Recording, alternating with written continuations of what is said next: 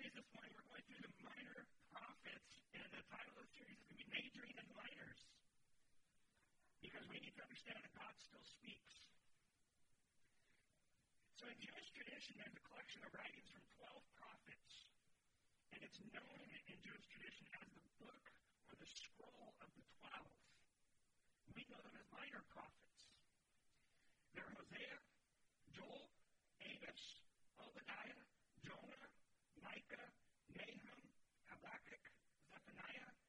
Haggai, Zechariah, and Malachi. Or if you want to make them Italian, Malachi, the Italian prophet. They're known as the minor prophets. And the first thing that we need to uh, see is that the main difference between the major prophets and the minor prophets is not in their message as far as its truth or importance. It's in the quantity or length their message. As I said in Jewish tradition, it's known as the scroll of the twelve. In comparison, Isaiah has many scrolls. So all of the minor prophets fit on one scroll in ancient times. And so that's why they're called the minor prophets. And so these prophets are going to help us understand that God speaks, and when he speaks, we need to listen and pay attention. And the uh, theme verse for our series comes from Amos chapter 3, verse 7. It says, Indeed, the Lord God does nothing without revealing his counsel to his servants, the prophets. Meaning anything that the Lord he has told us that he's going to do. So going, going back to my other slide so I can still have a title slide here. In the book of Hosea, our mini-series within the series, Hosea, the book, its theme is the greatest love story ever told. And so, this book is named after the prophet Hosea. His name is the same as Israel's last king, and also Joshua's original name. You see in 2 Kings 17, 1, it says, In the 12th year of Judah's king Ahaz, Hoshea, or also pronounced Hosea, son of Elah, became king over Israel and Samaria, and he reigned nine years. In Numbers 13.8, we read, Hoshea, son of Nun, tribe of Ephraim. And in verse 16 of that same chapter in Numbers, it says, These were the names of the men Moses sent out to scout the land. And Moses renamed Hoshea, son of Nun, Joshua. The name Hosea means salvation or Yahweh has rescued. Hosea's ministry would happen around 8th century BC during the reigns of Uzziah and Jeroboam II. His book is a collection of the prophet's sermons balancing God's wrath and love based on his own family, especially his marriage. Hosea's message of the greatest love story focuses on these main topics. Israel's historical relationship with God. How does Israel relate with God all through history? Israel's love affair with idolatry. Israel's economic, military, and political practices and conditions. It also focused on God's expectations of Israel and God's unfailing love for his people. Hosea's context, as outlined by Warren Wiersbe, uh, he has a great book on this. Um, it's not set up in your normal commentary form. It's more of a book that you can read through, and it's called Be Amazed, and it's out of his B series, in which every book of the Bible has a B associated with it. And this one is Be Amazed. He says, after the death of King Solomon, his son Rehoboam pursued a course which divided the nation into two kingdoms, and Rehoboam reigned over Judah, the southern kingdom, composed of Judah and Benjamin, and Jeroboam II ruled over the remaining ten tribes that formed the northern kingdom of Israel, which is also called Ephraim. Fearful that the people would go back to Jerusalem to worship, Jeroboam I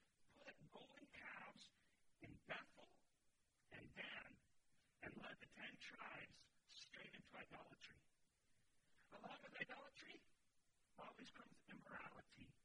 and soon the religion of Israel became an evil blend of Jewish ritual and pagan idolatry, and the people loved it. This is the context that these prophets are sent out in. The prophets are God's spokesman to Israel to call Israel and Judah back to the covenant that God made with them on Mount Sinai. The people refused to listen. Both kingdoms will suffer because of their disobedience.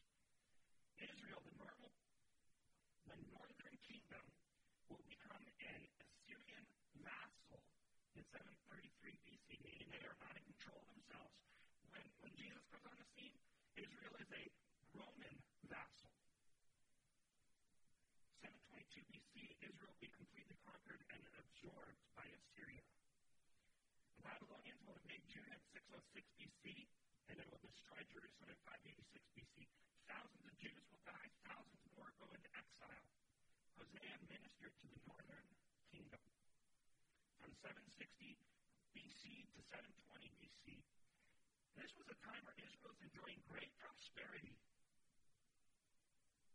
There's always trouble when a nation enjoys prosperity, by the way, as we can see from our own time. Hosea, as a prophet, could see that the nation was rotten to the core. Honest government, pure religion, godly homes, and personal integrity were gone from the land. Judgment was inevitable, Hosea faithfully preached the word. The nation refused to repent, and as the judgment became swallowed up by Assyria. The message throughout his book is salvation is found in turning away from sin and turning instead to the Lord. And the key verse for Hosea comes from Hosea chapter 2, verse 20, where the Lord says, I will take you to be my wife in faithfulness, and you will know the Lord. Message in Hosea chapter 1, we're going to go all the way to verse 1 of chapter 2. The title of this message is Hosea's Message his family. Hosea is the only writing prophet who was raised and ministered in the northern kingdom of Israel. Amos was another one who ministered to the northern kingdom, but he was born south of Jerusalem in Judah. Hosea's study joins his unique call because his ministry and his message really stand out from other prophets. So let's start reading in verse 1. In verse 1 it says, The word of the Lord that came to Hosea, son of Beeri, during the reigns of Uzziah, Jotham, Ahaz, and Hezekiah, kings of Judah, and of Jeroboam, son of Jehoash, king of Israel. When the Lord first spoke to Hosea, he said this to him Go and marry a woman of promiscuity and have children of promiscuity. For the land is committing blatant acts of promiscuity by abandoning the Lord. So he went and married Gomer, daughter of Diblaim, and she conceived and bore him a son. And the Lord said to him, Name him Jezreel, for in a little while I will bring the bloodshed of Jezreel on the house of Jehu and put an end to the kingdom of the house of Israel. On that day I will break the, bow, the bow of Israel in Jezreel Valley. And she conceived again and gave birth to a daughter. And the Lord said to him, Name her Lo Ruhamah, for I will no longer have compassion on the house of Israel, and I will certainly take them away.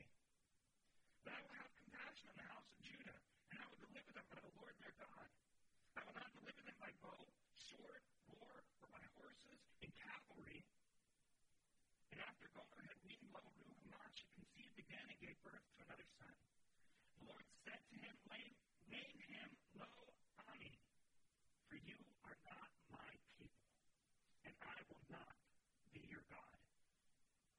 Yet the number of the Israelites will be like the sand of the sea, which cannot be measured or counted.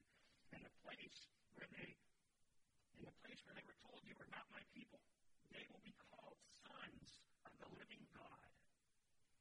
And the Judeans and the Israelites will be gathered together. They will appoint for themselves a single ruler and go up from the land. For the day of Jezreel will be great. Call your brothers my people and your sisters compassion. So we see in Hosea's message, it's centered around his family. First thing I want us to look at is Wife and marriage. In the first three verses, it says, The word of the Lord came to Hosea, son of Beeri, during the reigns of Uzziah, Jotham, Ahaz, and Hezekiah. Those were all kings of Judah. And then Jeroboam, son of Jehoash, king of Israel. And when the Lord, Lord first spoke to Hosea, he said to him, Go and marry a woman of promiscuity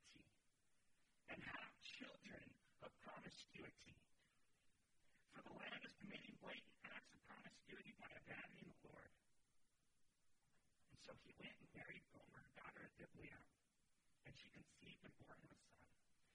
In verse 1, we get our lineage of where uh, Hosea fits into the kings. We know that he's the son of Beeri, but that's all we know about him. In fact, this is the only place where Hosea is mentioned in the Bible. We know that he was under the reigns of King Uzziah, Jotham, Ahaz, and Hezekiah of the southern kingdom in Judah. And during the reign of Jeroboam, son of Jehoash, king of Israel, the northern kingdom. Apart from that, we don't know anything else. But in verse 2,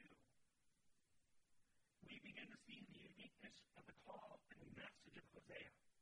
You see, where most prophets are given a message from the Lord to speak, Hosea was given a message to live. Hosea's life and family was to be his message from the Lord. And the crazy thing is, I think that our families are supposed to be a testament to the Lord today as well. Every part of it, whether we're married, whether we're single, however you are at right now, you are to be a testimony to the message of the grace and the love and salvation found in. Now, when the Lord first spoke to Hosea, it says that he said this to him. Meaning he spoke directly to Hosea first. And the Lord's message for the nation always goes to his spokesman first. That's how the Lord works, almost always. Anybody who gets behind a pulpit to teach, anybody who gets into a group to teach, anybody who shares the Word of God in any form or fashion, you have to learn it first. So it always comes to you because that way you understand it, you live it, and God can now use you in speaking it forth. Now, Hosea, like many of us, would prefer that the Lord would speak a word to us to get to somebody else, and we don't even have to touch it. We, we love to sit in church and, and, and nudge the person next to us and say, hey, you need to listen because this really fits you right now. Or how many of us say, you know what, I need to sing this message because I know exactly who needs to hear it. But before a prophet can speak to a nation or a people, he himself must hear from God for himself. Before we can share a message with anybody, we need to take that message in. Now, to be sure, the prophets of the Old Testament, they were the odd bunch. You could tell who was a prophet in the Old Testament. Usually, they looked funny, they dressed funny, they spoke funny. And something about them was odd and different from the culture around them. Because that's exactly what God needed. He didn't want somebody who fit in with the culture. He needed somebody who stood out.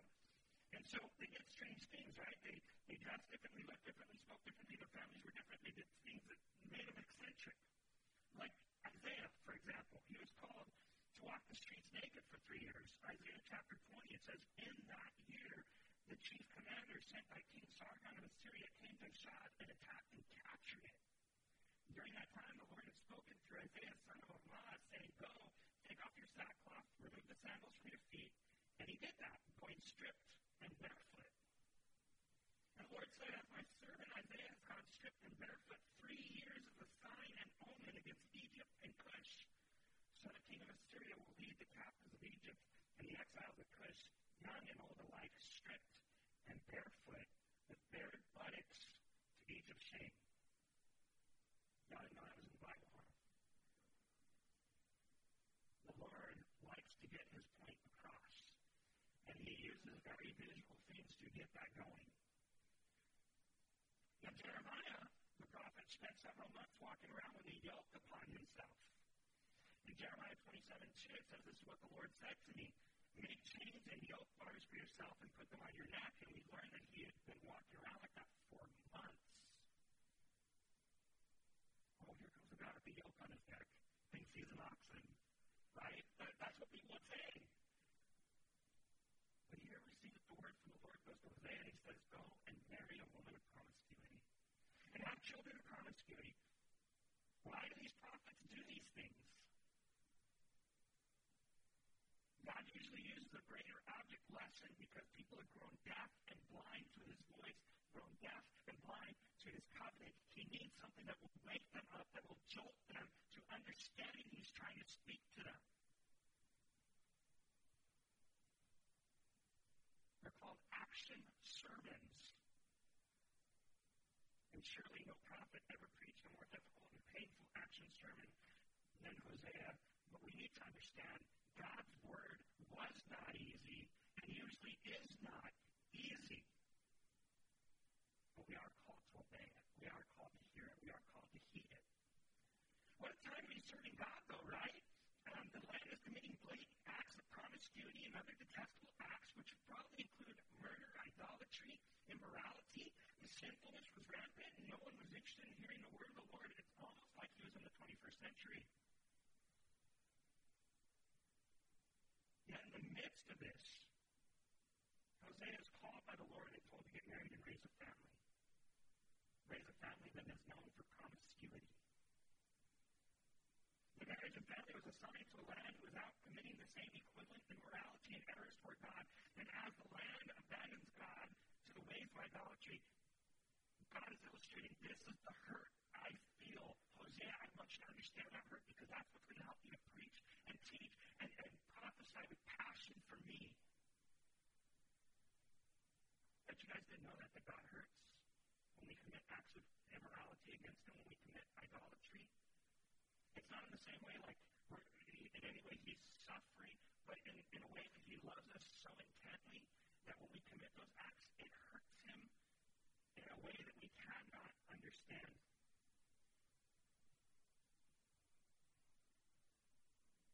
And so Hosea's marital experiences are to include the pain felt by his wife's own and to help Hosea experience what God does with unfaithful Israel. What amazes me though most about all of this is verse 3. Verse 3 says, So he went and married Gomer. God's word says to him, Go marry a woman of promiscuity. The next thing, so he went and married Gomer. Now I'm certain that, you know, it's condensed here, but I'm, I'm almost was wrestling with God over what he was asking. In fact, I'm almost sure because of my own experiences and wrestling with God's word where I'm like, Lord, I don't want to teach that. Uh, one, I don't I don't want to have to follow that. And if I teach that, I don't want to be seen as someone who's a hypocrite in which I'm teaching something I myself won't follow. All that's left out, though. What comes out is that he obeyed God. And I think that there's a reason why it's all left out of there, because what matters the most is it doesn't matter if you wrestle with God. What matters is if you ultimately obey God. Jesus said this very thing in the parable of Matthew, Matthew 21, verse 28. He says, What do you think? The man has two sons. He went to the first and said, My son, don't work in the vineyard today. And he answered, He said, I don't want to. But later he changed his mind and went and did it. Then the man went to the other and said the same thing. And he said, I will, sir. But he didn't go. Jesus asked, Which of these two did his father's will? And they said, The first. That's when Jesus said, Truly I tell you, tax collectors and prostitutes are entering the kingdom of God before you. See, it doesn't matter if you wrestle with God. Are you obeying God? God can handle us wrestling with Him. But He's not calling us to obey Him because what He has for us is good.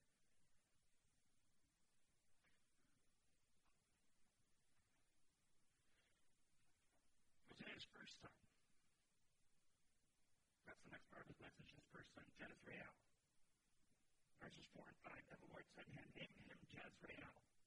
For in a little while I will bring the bloodshed of Israel.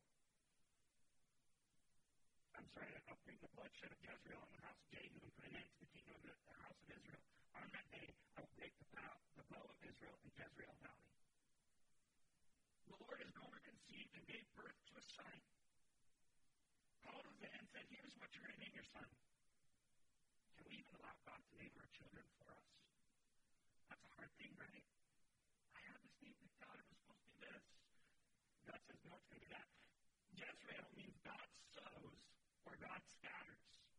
And this name is to communicate that every time Gomer or Hosea call their child from wherever they are at, it will speak that the Lord promises to sow and scatter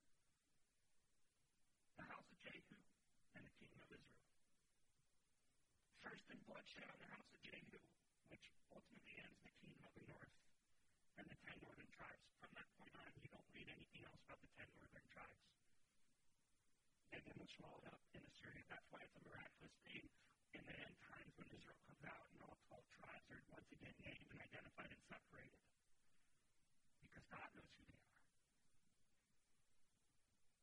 This prophecy is rooted in a command of the Lord that came to Jehu that's recorded in 2 Kings, 2 Kings 9 7. He says to Jehu, You are to strike down the house of your master Ahab. We all know Ahab, right? The evil king married to Jezebel. So that I may blood by the hand of Jezebel, the blood of my servants, the prophets, and of all the servants of the Lord. So zealous was Jehu to purge the land of Ahab's evil descendants that he murdered far more people than commanded by the Lord, including King Ahaziah and 42 of his relatives. And you find that in 2 Kings 9.27 through chapter 10, 14. On top of that, though, Jehu also failed to carefully follow the instructions of the Lord. So the Lord promises Jehu four generations to sit on the throne you see, Jeroboam set up the false worship in Dan and Bethel to keep Israel from going to Jerusalem and Judah. And Jehu continued in that. He did not turn away from it. In 2 Kings chapter 10, verse 30, it says, Nevertheless, the Lord said, Jehu, because you have done well in carrying out what is right in my sight and have done to the house of Ahab all that was in my heart, four generations of your sons will sit on the throne of Israel. Verse 31, Yet Jehu was not careful to follow the instruction of the Lord God of Israel with all his heart. He did not turn from the sins that Jeroboam had caused Israel to commit. He continued in that idolatry, and he will be punished for it. And that's what the name Jezreel is speaking to the nation. Through the birth of Hosea's son, the Lord announced the avenging of innocent blood spilt by Jehu, and will end Jehu's dynasty in Israel. Jezreel the Valley of Jezreel was the site of the ruthless massacre of Ahab's house, and it would also be the future site of Israel's military demise. The Lord said, On that day I will break the bow of Israel in the Jezreel Valley. The bow is a symbol of strength, of power, and of military might. It was the principal instrument of warfare, and a broken bow represents loss of power and loss of kingdom. House of Jehu would fall, and the entire northern kingdom of Israel would follow. Defeated, destroyed, and captive by the Assyrian Empire. Hosea's only daughter, Lo Ruhamah. She conceived again and gave birth to a daughter, and the Lord said to him, Name her Lo Ruhamah, for I will no longer have compassion on the house of Israel and I will certainly take them away. But I will have compassion on the house of Judah, and I will deliver them by the Lord their God. And I will not deliver them by bow, sword, war, by horses, or cavalry. So Gomer again conceived and bore a child to Hosea, and this time it was a daughter. The Lord named her again. And the Lo Ruhamah means not loved. No compassion. He says, For I will no longer have compassion on the house of Israel. Now, you have to remember Judah and Israel. Israel is the northern kingdom, the kingdom that turned away from God into idolatry and started serving the gods of Baal. So he's not saying I'm turning away back on the entire nation. It's those who have turned away from him.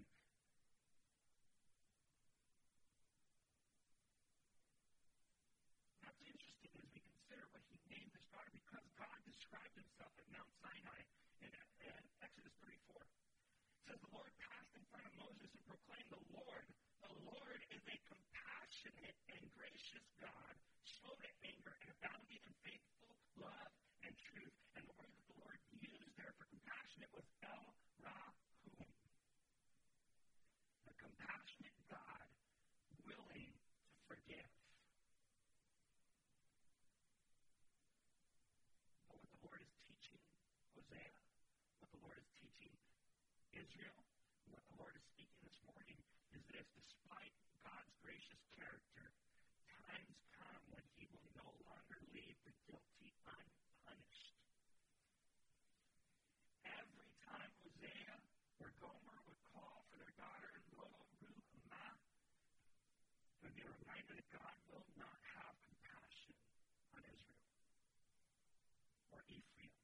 or the northern kingdom, however they want to refer to themselves.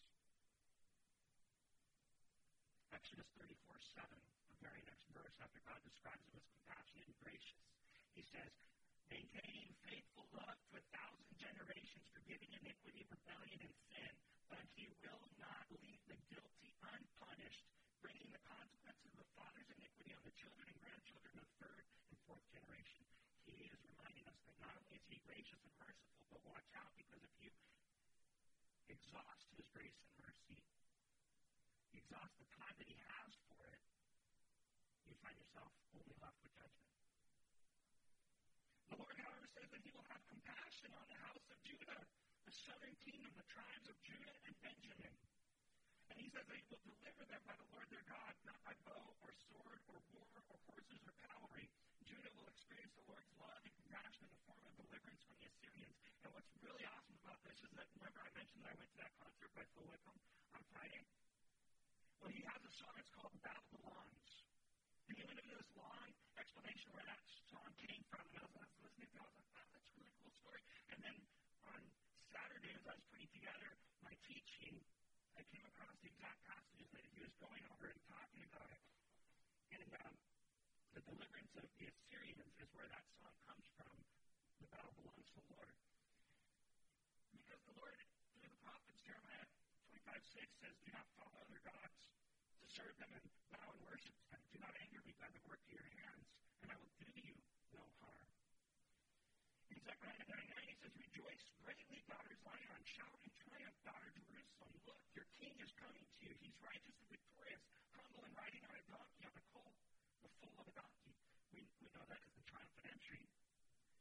In Zechariah 9.10, I will cut off the chariot from Ephraim and the horse from Jerusalem. The bow of war will be removed, and he will be proclaim peace to the nations. His dominion will extend from sea to sea, from the Euphrates River to the end of the earth. That is the ultimate promise of deliverance. But there was an immediate promise also that came out of Second Kings.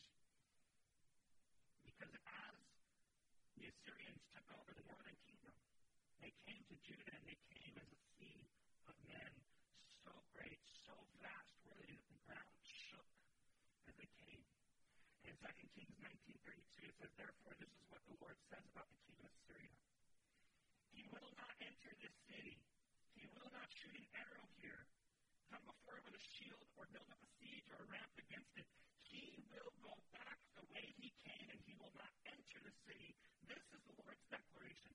I will defend this city and rescue it for my sake and for the sake of my servant David. Notice, notice he, he's all like, here's your part of it. I will do this and I will do that. And there was nothing for them to do. It says that night, the angel of the Lord went out and struck down 185,000 in the camp of the Assyrians. And when the people got up the next morning, there were all dead bodies. And the king Sennacherib of Assyria broke camp and left. He returned home and lived in Nineveh.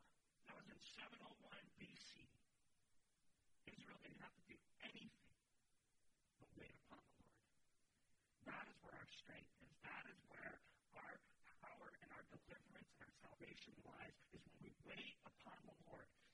Waiting indicates a trust and faith in Him, a trust and faith in His Word, and a trust and faith in His promises.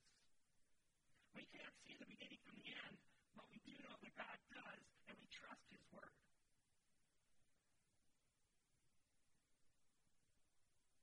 In Isaiah 30, verse 18, it says, Therefore the Lord is waiting to show you mercy, and is rising up to show you compassion. For the Lord is a just God. All who wait patiently for him are happy. That's your secret to happiness, guys. They say happiness can't be found, but it says right here that like, that's how you find happiness. You wait upon the Lord.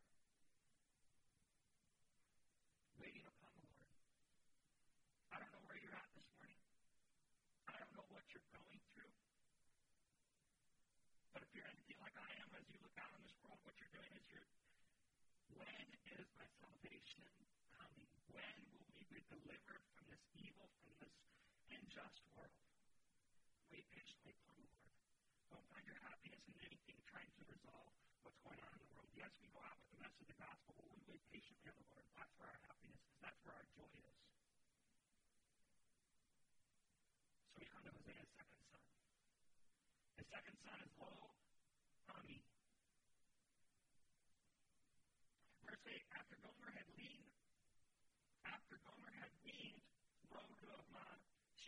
gave birth to a son, and the Lord said, Name him Lo Ammi, for you are not my people, and I will not be your God. Harsh words. The twist of irony in this naming, perhaps seen in that Gomer had never given up being a promiscuous wife. Hosea may not have been the father of this child. Perhaps even seen within the appearance of the child, everyone could be like, that is not your child. And in the name and what Hosea had to live through, understanding what God says, you are not my people. It would seem as if God is disowning Israel. The relationship is to be severed. He says, I will not be your God. Literally, what does it say? It says, and I am not, I am to you. Wow. Because that's how he introduced himself to Moses when he made his covenant with him. Exodus 6 7, I will take you as my people. I will be your God. You will know that I am the Lord your God who brought you out from the forced labor of the Egyptians. That's the covenant promise that they would be his people and he would be their God. Leviticus 26 12, he repeats it I will walk among you and be your God, and you will be my people. The prophet Jeremiah says this, though. He says, However, I did give them this command Obey me, and then I will be your God, and you will be my people. Follow every way I command you so that it may go well with you. See, covenant relationship has responsibilities. No way am I telling us that we need to go back to any type of legalism. The way that we obey the Lord God now is that we follow and trust in Jesus Christ for the forgiveness of our sins. He's the one that makes us right with God. That's how we obey Him. We trust in Jesus. In this day, was in the covenant of obeying the law that the Lord had given to them and trusting Him in faith, even if they fall short. But this was not so much a sentence as it was a statement of fact. It's not as if these people really wanted God to be their God and them to be God's people. By their actions, by the way they were living, they have outright rejected God, and the Lord is only recognizing that fact because they have turned gone into the ways of idolatry. Jeremiah 11 4 it says, Which I commanded your ancestors when I brought them out of the land of Egypt, out of the iron furnace.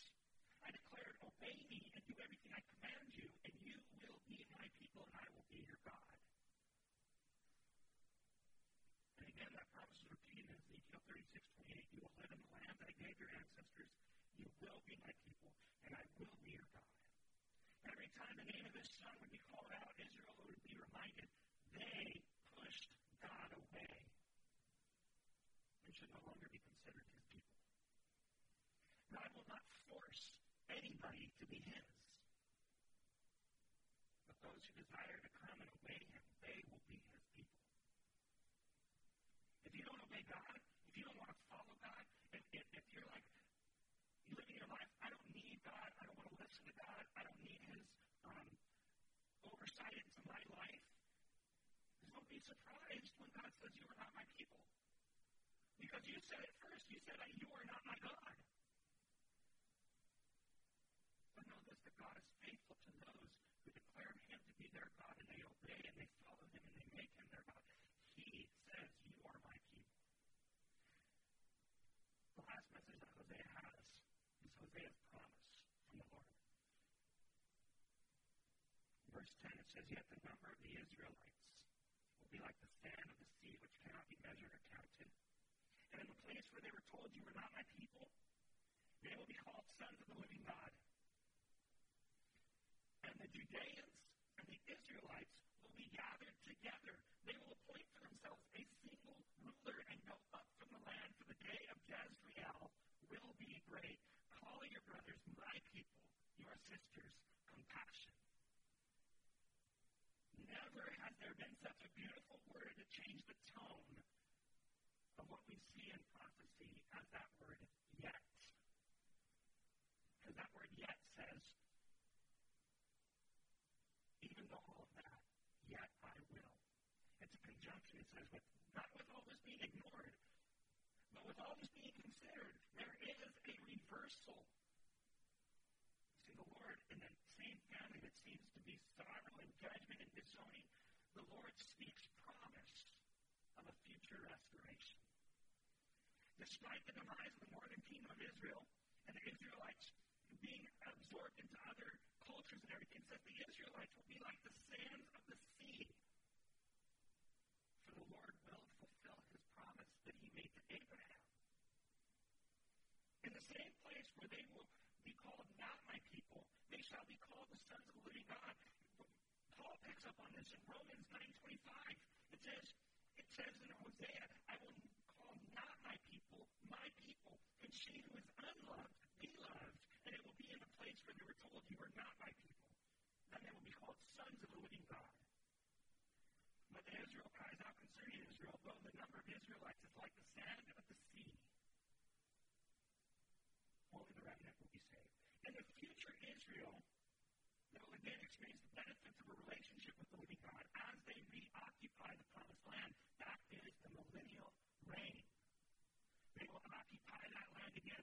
They will once again be the innumerable Israelites who are once again called to choose if God will be their God and if they want to be his people. Not only that, but at the time of the restoration, check this out. The two kingdoms will be united even though they were divided. Remember, we had three kings of Israel Saul, David, Solomon, and then Rehoboam. Civil war split up, northern kingdom, southern kingdom. And it's been that way ever since. Southern, uh, northern kingdom was first taken out, and the southern kingdom. When this comes back together, they will be united. It says Judea and Israel will be together once again, united under one king whom they will appoint the leader appointed by God. You, you know that that was the sin of the kingdom of Israel. They wanted a king that did what they wanted. And they weren't willing to go with the king that God appointed. They separated, and that was the beginning of idolatry. It's whenever God says, This is how I want it done, we say, No, God, I want to do it this way. That's what leads us to idolatry.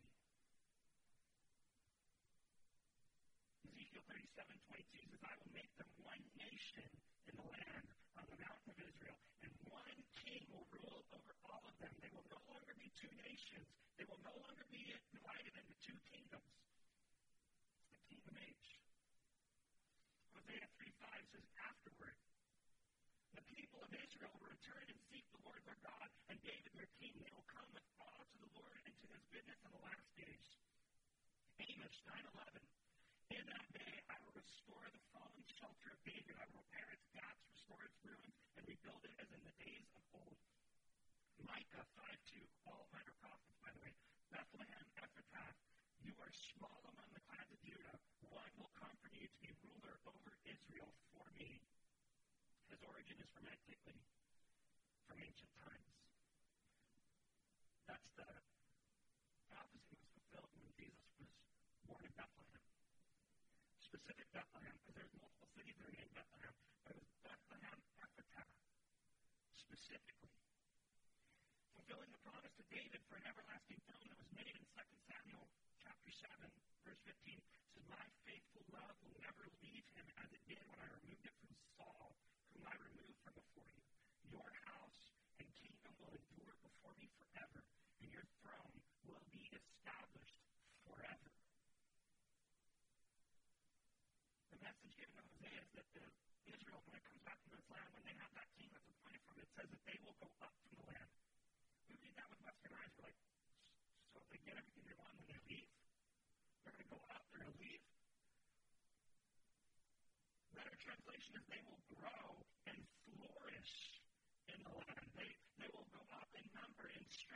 size and, and, and prosperity. They're like, yeah, be the people of God. And God shows compassion. And it says new names are given. God promised us a new name and salvation. Jesus did. He says, no longer will you be not my people. No longer will you be no compassion, but you will be my people. And you will be compassion. Paul says in Romans of brothers and sisters, so that you will not be conceited. A partial hardening has come upon Israel until the fullness of the Gentiles has come in. And in this way, Israel will be saved, as it is written, the deliverer will come from Zion, and he will turn godlessness away from Jacob. And this will be my covenant with them when I take away their sins. Regarding the gospel, they are enemies for your advantage. But regarding election, they are loved because of the patriarchs, since God's gracious gifts and calling are irrevocable. This is why we say the church does not replace Israel. Never will, never has, never shall. God promises to Israel, stand until God fulfills them. He says, and once you disobeyed God, but now have received mercy through their disobedience, so they too have now disobeyed, resulting in mercy to you, so that they may also now receive mercy. God has imprisoned all in disobedience, so that he may have mercy on all. If you read God's word and you say, I'm not guilty, you remove yourself from the promise that he can have mercy on you. If you say, I am disobedient and I am guilty, you put yourself in that group that he has said he will have mercy on if you come to him. What a hard word from the Lord, though. What has God called you to do within your family for him?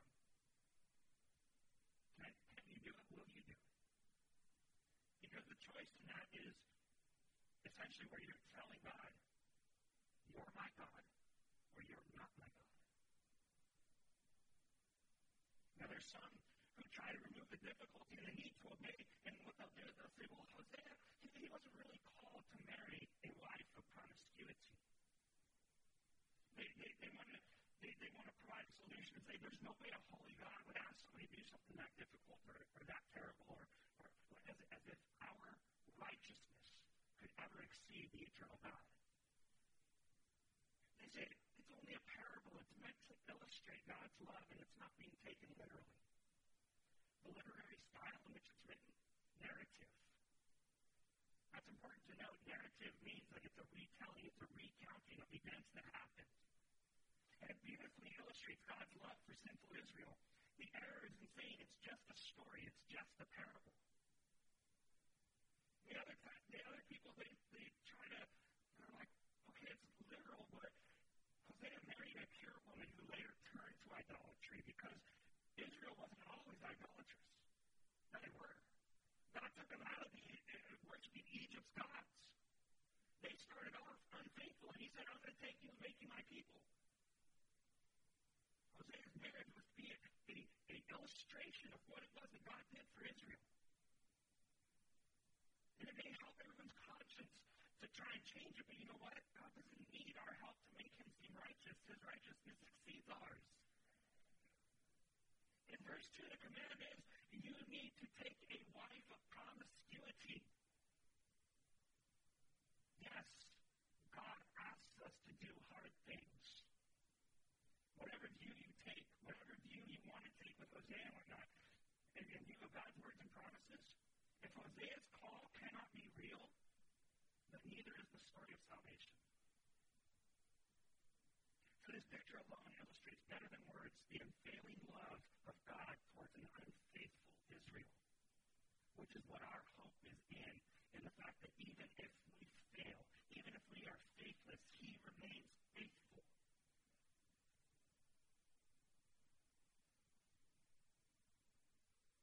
This is precisely what Jesus has done for us, in that He took the church as His bride, right? Were we faithful to Him when He took the church? No. He made us righteous in His righteousness. Now, the fact that God had no mercy to Israel, but instead had mercy towards Judah, shows us two things.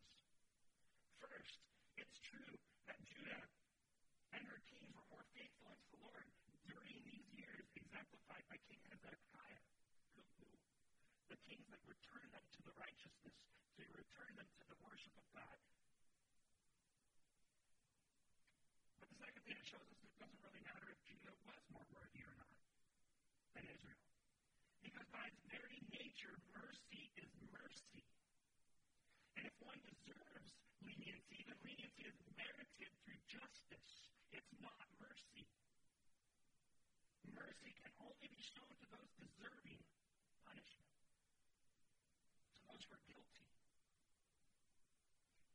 Therefore, I believe that it is within the wise and loving heart of God to show mercy to whom he will show mercy, as it says in Romans 9.15. But also know this, no one is ever unfair for not showing mercy. What we is what God told us in order for us to find mercy. You can ask for and be shown mercy, but you cannot demand it, and you will never deserve it.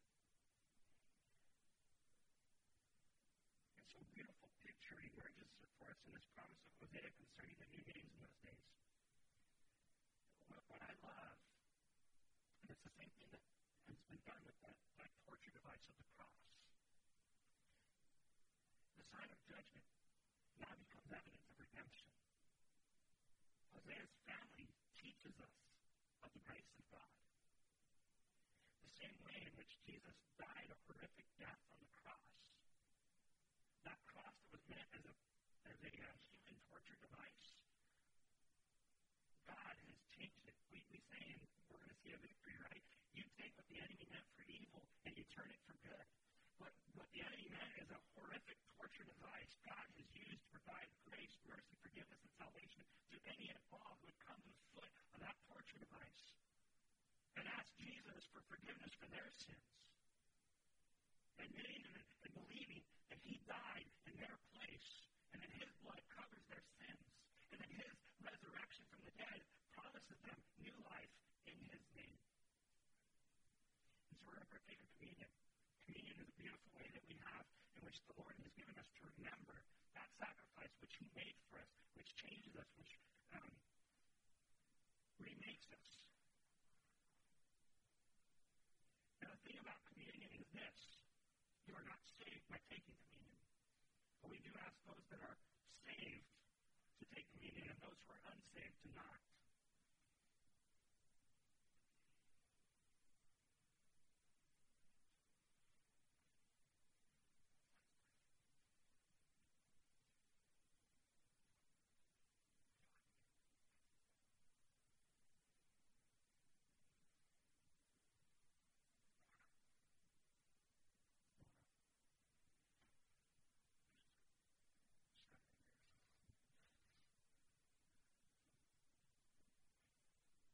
as we come to the communion table, it's for those who are saved.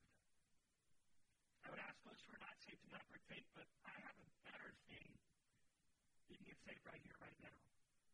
It's, it's something that happens instantaneously when you place your faith and trust in Jesus Christ as your Lord and Savior. And as we do that, you can then partake with us as the family of God at His table, remembering that He has taken all that He has, all that judgment away from us, and instead promises us new life, salvation. And if that's you this, this morning, as simple as just bowing your head and, and in your heart saying, Lord God, that's me. I'm disobedient. I'm guilty. And I'm asking for mercy, not because I deserve it, but because you offer it.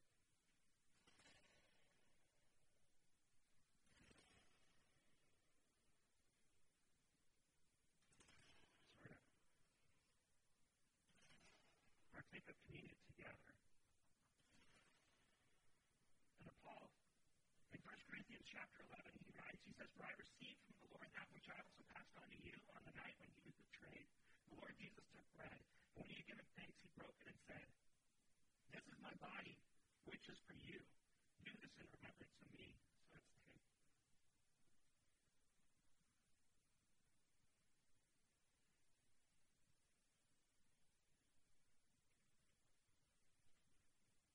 In the same way, he also took the cup after supper. He said, This cup is the new covenant in my blood. Do this as often as you drink it in remembrance of me.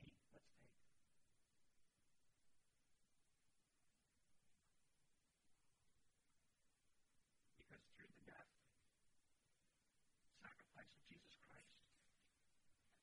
told in the Gospel of John, that as many as received him, to them he gives the right to be called children of God. Instead of being not my people, we get to have the name of being his people, of being his children. Then Jesus also said, as often you eat this bread and drink this cup, you proclaim the Lord's death until he comes again. And that is the promise. That is the future that we look forward to. That is what we are waiting on, is that future restoration that has been promised. And we can't wait for that day to happen. We look forward to that day. Heavenly Father, we come before you and we thank you so much. We thank you for grace and your mercy. We thank you that you put it on display, not only